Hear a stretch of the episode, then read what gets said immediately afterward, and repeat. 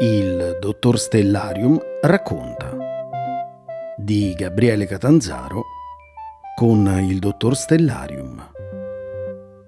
Musiche originali Gabriele Catanzaro. Ottava puntata. Meteoriti, crateri e dinosauri. E allora bentornate e bentornati tutti quanti al nostro appuntamento. Oggi è il primo settembre e quindi una nuova puntata del nostro podcast. Solo che in questo momento non vedo il dottor Stellarium, non so che fine ha fatto. Dottor Stellarium, abbiamo cominciato la registrazione? Niente, non si vede. E allora mi sa che devo farlo chiamare direttamente da voi bambini del planetario.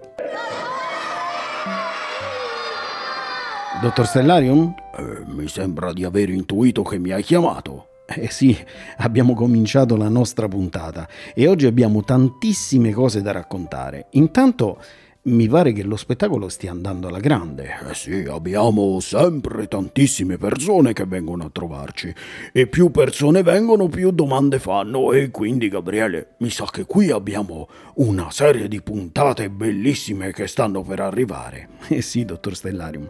E infatti una delle domande che eh, è arrivata e che guiderà la nostra trasmissione di oggi è venuta proprio alla fine di uno spettacolo, ma prima di passare alla domanda del giorno voglio farle ascoltare cosa dicono i suoi bambini e gli spettatori dello spettacolo per lei. Lo ringrazio per tutto quello che ci ha spiegato e per, per, e per aver fatto per avermi fatto vedere Saturno. Sì, è uno dei miei pianeti preferiti, ce n'ho due, Giove e Saturno.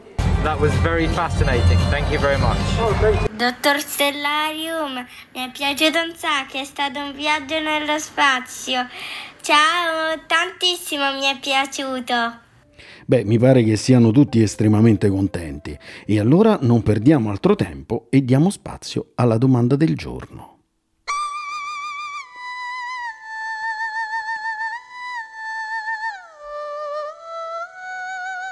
E la domanda di oggi ci viene dalla piccola Beatrice, quella che sentite ogni tanto parlare durante le nostre trasmissioni. Beatrice, di 6 anni, ci chiedeva alla fine dello spettacolo: Ma il meteor crater che ci hai fatto vedere durante lo spettacolo è quello dell'estinzione dei dinosauri? Dottor Stellarium, cosa possiamo rispondere? Eh, Ogni volta che si parla di un cratere da impatto, di un asteroide o di un meteorite, si pensa sempre a quelle immagini catastrofiche da film di fantascienza, con questi sassi che devastano il nostro pianeta e fanno estinguere tutte le specie presenti sulla Terra.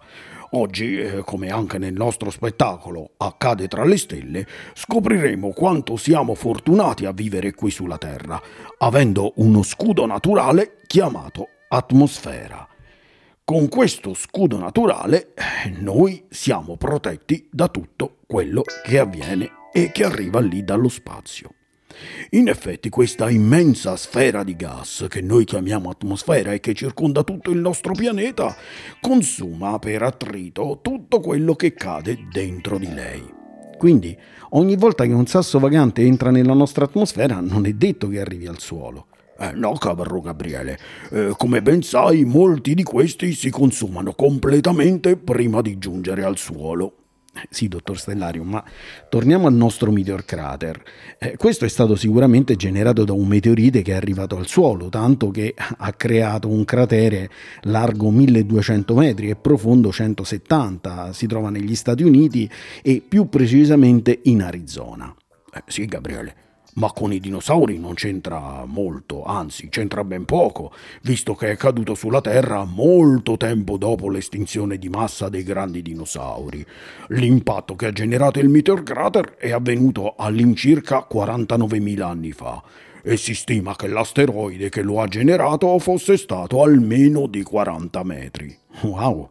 E, e un corpo così piccolo è in grado di generare un cratere così grande?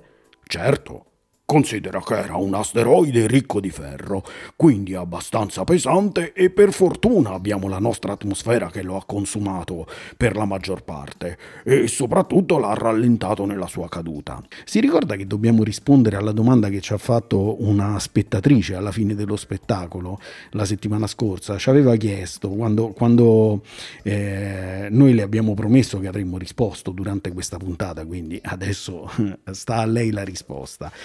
La signora ci chiedeva con che velocità è arrivato un sasso di questo tipo per fare un buco così grande.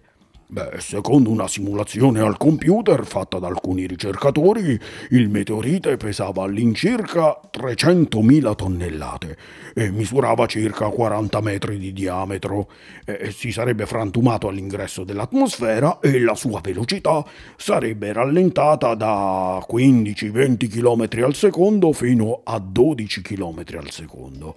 Una parte si è disintegrata, il resto invece si sarebbe schiantato al suolo scavando questo cratere. Ora, Gabriele, devi considerare che il Meteor Crater è stato il primo cratere meteoritico terrestre di cui si sia accertata l'origine. Ma per capire anche l'effetto di questo impatto sulla fauna e la flora del tempo, siamo andati a disturbare un nostro carissimo amico paleontologo.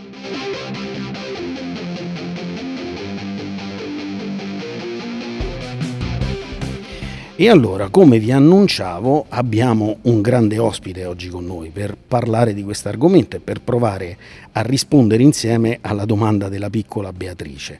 E dottor Stellario, ci dica chi abbiamo con noi. Eh beh, abbiamo un carissimo amico, il professor Raffaele Sardella, che è un paleontologo e ci senti Raffaele? Sì, sì, benissimo. Ciao oh. a tutti. Buonasera Raffaele. Bene, siamo felicissimi di averti con noi. Allora, dottor Stellaro, ci stava dicendo un po' chi è il professor Raffaele Sardella. Eh, come dicevo, è un paleontologo, è un professore dell'Università La Sapienza, eh, è stato presidente anche dell'Istituto Italiano di Paleontologia Umana sì, sì, un po' di anni fa. È direttore del Museo Universitario di Scienze della Terra e quindi diciamo, dottor Stellarium, che è la persona ideale per aiutarci in questa puntata di oggi. Allora, eh, noi oggi vogliamo rispondere alla nostra piccola amica, la nostra piccola Beatrice, che ci chiedeva se quel meteor crater che ha visto durante lo spettacolo eh, poteva essere stato la causa dell'estinzione dei dinosauri. Prima il dottor Stellarium ci diceva che il Meteor Crater di 49.000 anni fa, quindi eh, quando è arrivato questo asteroide chi c'era da quelle parti? Eh no, no, ormai era un mondo molto simile a quello attuale, insomma, con mammiferi, con eh, rettili, uccelli e altri animali, le piante, uno scenario molto simile a quello attuale. Eh, ci sono stati altri eventi, diciamo così, nel passato che possono essere stati legati alle estinzioni di animali e di piante vissute in un passato però molto più antico, molto più remoto. Eh sì, infatti eh, abbiamo varie testimonianze sulla Terra, però ecco, la cosa che raccontavamo anche col dottor Stellario durante lo spettacolo è che noi abbiamo un formidabile scudo intorno alla nostra Terra che si chiama atmosfera e che ci permette di consumare un bel po' di materiale che arriva qui sulla superficie terrestre. Qui stiamo parlando... Eh sì eh, un bel cratere d'impatto e magari da quelle parti c'erano eh, mammut, c'erano dei cervi, c'erano dei cavalli che giravano tranquillamente e però quell'impatto può anche non avergli dato più di tanto fastidio eh, potrebbe aver creato distruzione in quell'area, ma consideriamo che questi impatti poi hanno una, eh, una, incidenza maggiore anche oltre l'area dell'impatto stessa, possono sollevare nubi, possono creare appunto eh, una serie di eventi che eh, interferiscono con la, l'esistenza della vita stessa, ma non tali, quello che, di cui stiamo parlando, da distruggere eh, la maggior parte della, delle forme viventi, da non provocare quella che viene definita dai paleontologi una estinzione di massa, cioè l'estinzione di una grandissima quantità di specie e di famiglie di animali e di piante, insomma, come è avvenuto invece 65 milioni di anni fa. Sì, dottor Stellario, ma cosa è successo esattamente 65 milioni di anni fa circa nello Yucatan? Eh, Tutto comincia qui in Italia, ad inizio degli anni Ottanta, quando un papà e un figlio, entrambi ricercatori, il papà era un fisico il figlio un geologo, si trovarono dalle parti di Gubbio, vicino Perugia, eh, per condurre una ricerca su un particolare strato di roccia scura che tutti conoscevano. Questi papà e figlio si chiamavano di cognome Alvarez e scoprirono che quello strato che si faceva notare era molto ricco in iridio, che è un elemento chimico che è presente nell'universo, ma che, è, che è molto difficile da trovare qui sulla superficie terrestre. Ora facciamo un salto di dieci anni e spostiamoci ad Haiti, nel Mar dei Caraibi. Ad inizio anni 90 un giovane dottorando dell'Università dell'Arizona scoprì uno strato verdastro di ghiaie e anche lì c'era molto iridio. E qui cominciò a notare, guardando tra quei sedimenti, che c'erano anche dei cristalli di quarzo particolari e alcuni sembravano aver subito un forte stress per le forti temperature e pressioni, quindi qualcosa di molto forte doveva essere avvenuto da quelle parti e guardando notò anche delle sfere di silicio vetrificato eh, che facevano pensare a qualcosa di simile a quello che si forma per ricristallizzazione di alcuni minerali dopo che c'è stato un forte impatto, quelle che noi chiamiamo tectiti. Tutti e due i terreni corrispondevano come periodo storico quindi a questo passaggio fondamentale di ere e sia i primi che questo ricercatore conclusero eh, che doveva essere avvenuto qualcosa, un forte impatto, molto forte, di un meteorite che aveva portato tutto questo iridio e il giovane dottorando americano ipotizzò che l'impatto non dovesse essere avvenuto troppo lontano da dove si trovava, all'incirca in un'area di mille chilometri dal suo luogo di ricerca. Con il tempo, grazie a strumenti speciali per sondaggi petroliferi, è stato possibile individuare nella penisola dello Yucatan, proprio lì vicino, delle tracce non facilmente visibili anche da satellite di una strana struttura che sembrerebbe circolare, di circa 200 km di diametro. Coincidendo questo evento con il periodo di estinzione di massa dei dinosauri, eh, di grandi rettili ma anche delle nostre care ammoniti, si cominciò a pensare che doveva esserci per forza qualche legame tra questo impatto di un meteorite gigante, qualcuno dice addirittura di 10-15 km, e la scomparsa di tutte queste specie animali. E, e, noi vogliamo anche dire ai nostri giovani amici, giovani o meno giovani amici, che poi ci sono tantissime cose del mondo della paleontologia che in realtà sembrano interessare molto meno dei dinosauri, ma che eh, in realtà ci fanno sapere molte più informazioni rispetto ai resti che noi troviamo di grandi dinosauri. Così abbiamo interpellato te proprio perché sei un, un esperto anche di mammiferi del, eh, diciamo del passato. Ecco.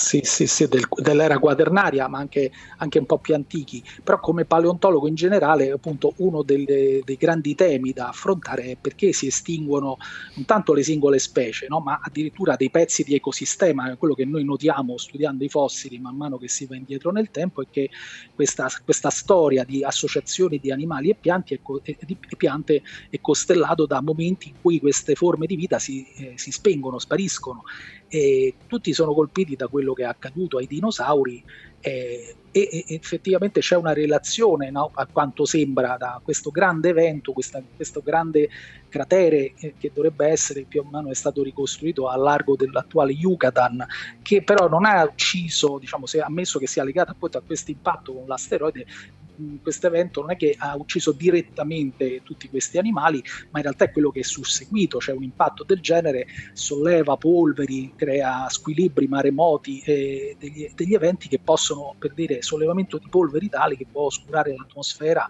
per molti anni. E questo potrebbe avere un'incidenza importante, un influsso, un'influenza importante sopra, per esempio, la fotosintesi delle piante con eh, ricadute sugli animali che mangiano le piante, sui carnivori che mangiano gli animali che mangiano le piante e a catena tutto ciò. Quindi eh, è qualcosa di molto più complesso, ma anche difficile da, da, ricostruire, perché più si va indietro nel tempo e meno elementi abbiamo eh, di dettaglio per capire come sono andate veramente le cose. Ecco.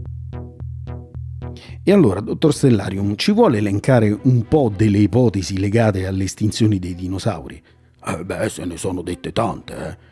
Allora, eh, si parla di un periodo di grandi eruzioni vulcaniche che ha rilasciato gas di zolfo e carbonio in gran quantità, aumentando quindi il riscaldamento globale e soprattutto le piogge acide sulla nostra Terra. La seconda ipotesi è quella di cui stiamo parlando, la teoria dell'asteroide, quindi un impatto enorme e le cause potrebbero essere state tante per le estinzioni, dalla catastrofe sismica che ha scosso la Terra, eh, dalle zone di impatto che erano ricche di solfati e carbonati e ancora una volta piogge acide e distruzione dello strato di ozono, e poi si pensa anche che magari la polvere dell'impatto possa aver creato un periodo periodo di oscurità tra il Sole e la Terra, quindi anche la fotosintesi ha danneggiato le specie vegetali di cui si cibavano molti dinosauri erbivori. E così tutti questi elementi avrebbero potuto portare all'estinzione dei dinosauri. C'è un'altra ipotesi invece che parla ad esempio di un'epidemia, un virus o un batterio che abbia portato all'estinzione di questi animali. Ma c'è anche chi sostiene che i primi piccoli mammiferi cominciavano a cibarsi delle uova di dinosauro e così lentamente si sono estinti. Brian Tagliate c'è un bellissimo scritto, eh, libro che tu hai scritto tempo fa, La storia della vita sulla Terra, no?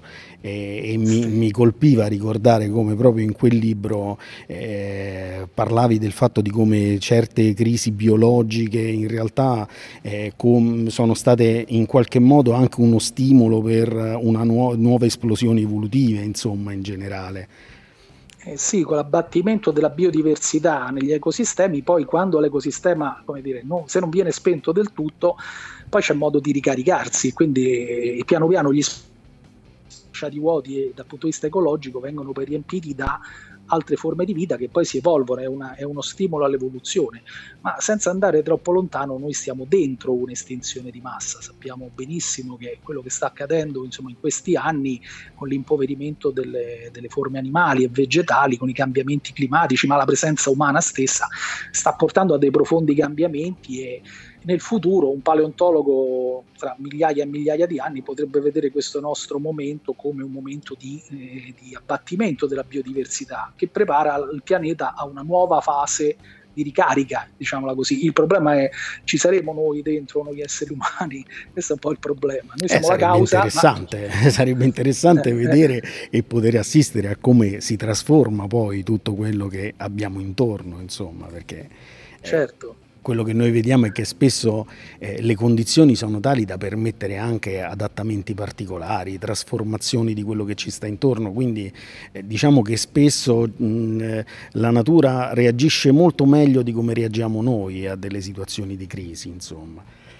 Eh, perché le crisi che poi produce l'uomo è proprio il, eh, le produce per il fatto che eh, esce un po' dalle regole della natura.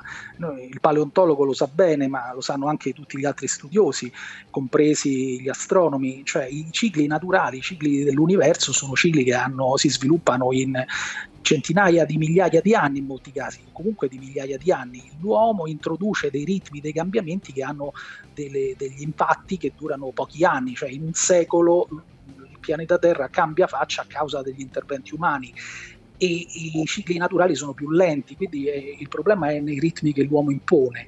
Eh, per uomo intendo gli esseri umani, Homo sapiens, insomma, e questo è il problema. Noi eh, giochiamo con una serie di pulsanti di una, di una, macchina che non sappiamo gestire in qualche modo e speriamo che i pulsanti che tocchiamo siano quelli giusti, ma al momento stiamo accelerando, stiamo cambiando le carte in tavola, però non sappiamo esattamente poi come fare a ritornare alla posizione di partenza e quindi il grande rischio che corriamo.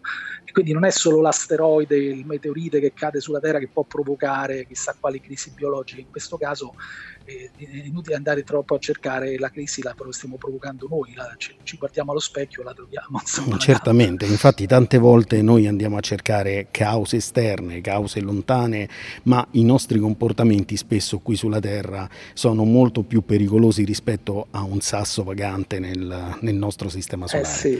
Dottor Stellare, eh sì. vuole anche lei fare un'ultima domanda a Raffaele? In realtà io quello che volevo chiedere a Raffaele è se c'è qualcosa della ricerca attuale paleontologica che in qualche modo ci vuole condividere eh, se c'è qualcosa di particolare degli ultimi studi che si stanno facendo su quello che è la storia della nostra Terra.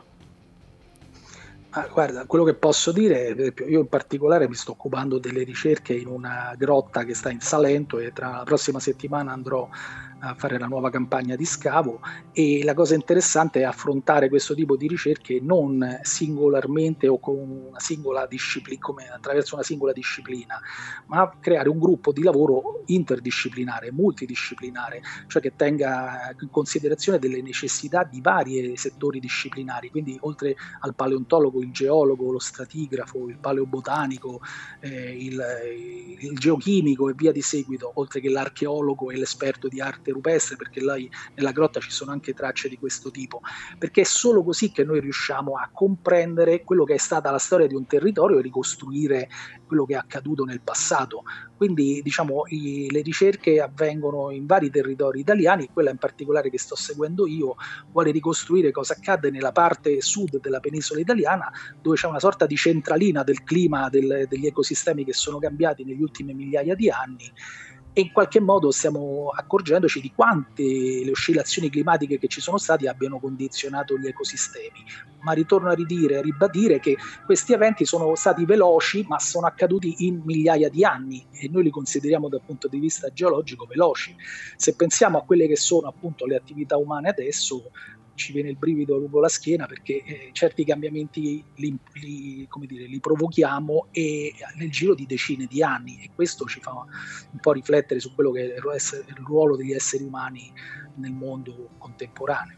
E allora diciamo anche che dovremmo stare un po' più attenti ai nostri comportamenti piuttosto che impaurirci per qualcosa che arriva dallo spazio.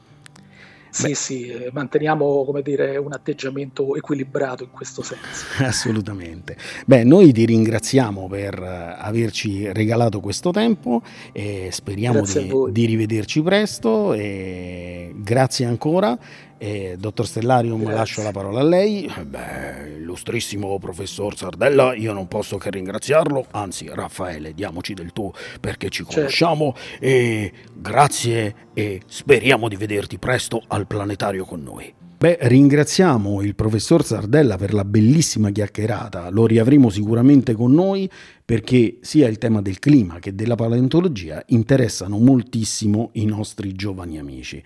E allora passiamo al momento più atteso di tutti, eh, lo so che stavate aspettando anche oggi, il momento del nostro domandone.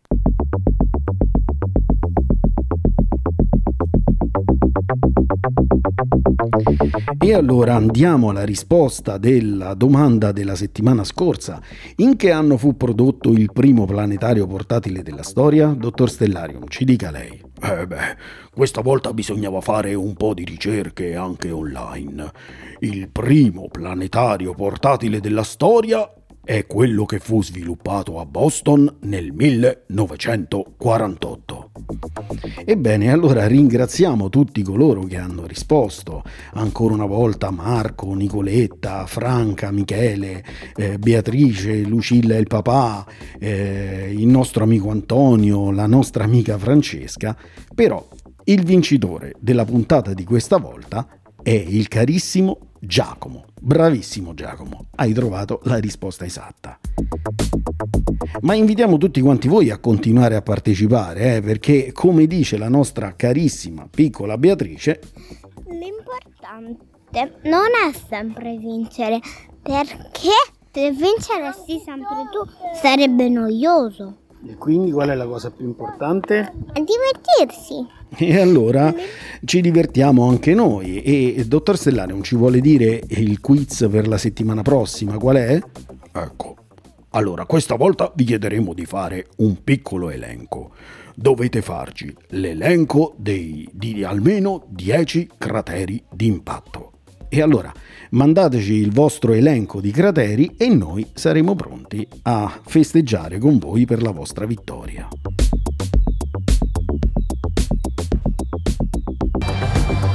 Grazie di tutto quello che ci hai insegnato e non vedo l'ora di ripassare un'esperienza. Come dicono le note della nostra sigla, beh, siamo giunti al termine anche di questa puntata.